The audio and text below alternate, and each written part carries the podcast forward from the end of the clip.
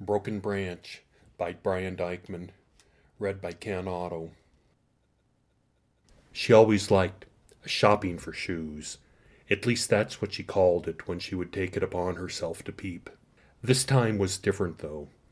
She shifted her weight to allow for her ankle to rest at a more comfortable angle in the crook.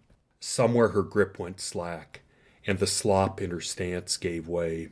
She fell from the tree, and before she could even realize her ankles lost a foundation, she was already falling through the void of the day's last dusky hour. The push of adrenaline to her brain hit late. There had been no warning. She only began to feel the effects when her back impacted the ground with a flat, solid, deafening thud. Time slowed for the nanoseconds of experience in between the wind being knocked from her lungs and the pain that came as a result of it. The moment only lasted the scope of time it takes to blink, but it seemed five times as long. Had it happened in the tree, maybe she could have reacted and saved this pain she was now experiencing in between what was now the normal breath of related time. The film of her life caught back up to a relatable frame of livable reference, and she came up choking at air her flattened lungs wouldn't yet allow. She remembered she had been watching the woman in the house across from the tree undress, and in an instant was acutely aware of the noise her wheezing was generating. She staggered to scramble behind the tree in an attempt to hide. The woman didn't have her bra on yet, so she had maybe seconds to get hidden and perpetuate her role as a figment. She heard a sliding glass door open and the woman call out for who was there. No way, she figured the woman was dressed that quickly. She took a quick peek from behind the tree and was right in her assumption. The woman hadn't dressed that quickly. She stood in the yard in a white silk slip with her sizable breasts fully exposed to the world. She found herself looking again in disbelief and in appreciation of what she thought was the woman's perfect breast to areola diameter proportion. It's the cool autumn air, she reasoned with a feeling of jealous judgment to explain the aesthetic. An acorn or some kind of nut fell to the ground by her leg, creating a loud slapping sound. The crow or some such other carrion that had thrown the nut down to break it open cawed and then flew from the tree. I know you're out there, said the woman to the sound. Put a shirt on, she thought. Who do you think you are walking around? Airing out your tits. I have a gun, she heard the woman say. I call bullshit, she thought.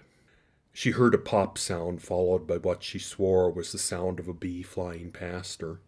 Before her eyes could slide to their corners in order to look for the bee, another shot rang out, this one spraying splinters of wood that impacted into the side of her head. The impact of the splinters hitting didn't hurt so much as they shocked her. She took no time to rise to her feet, or even brush away the wood that now occupied her hair. Whether her ankles were up to the task was beyond relevant at this point. She shot from the ground as if leaving a sprinter's block. Another pop followed her sudden appearance to the bare chested, gun toting woman. Get back here, cunt! She swore she heard the woman yell in her direction. The sound of another bee followed, this one louder. At over 35 yards away and gaining, the woman was a crack shot with whatever small caliber weapon she was using. At that distance, any pistol in the hands of even a person with moderate experience could be considered spraying wild. The shots were close, though. Deadly. Dangerous. She disappeared into the dense foliage of the forest bordering the woman's yard. In no time, she disappeared into one of the small cuts near a large felled tree. This woman was hungry, not willing to stop. She was done, she figured. Bang, bang, all smash up. She remembered a Polynesian woman from an old Disney movie saying, She's going to find and kill me, she reasoned, and she'll have never known. She felt the need to sob, her face contorting in consideration of the ramifications in her moment of stifled reality. I never had the chance to tell her, she thought. Why couldn't I have just knocked on the door, get a look, and decide for myself? She mentally prepared herself for the impending future. Well, if this is how it had to be, it's how it had to be. Cracking twigs encroached on her position in the wood, and time snapped back, the cold mud she lay in finally soaking into her clothes. The hours of practicing what to say seemed irrelevant now. She grasped her hand around the sullied envelope in her pocket, more crackling undergrowth as the woman grew closer. She could only be a few feet away by now. Would it have been good news or bad news she'd be delivering? She heard the bough of a tensioned branch swing, leaves rushing through the air as the bough shot back to its natural position.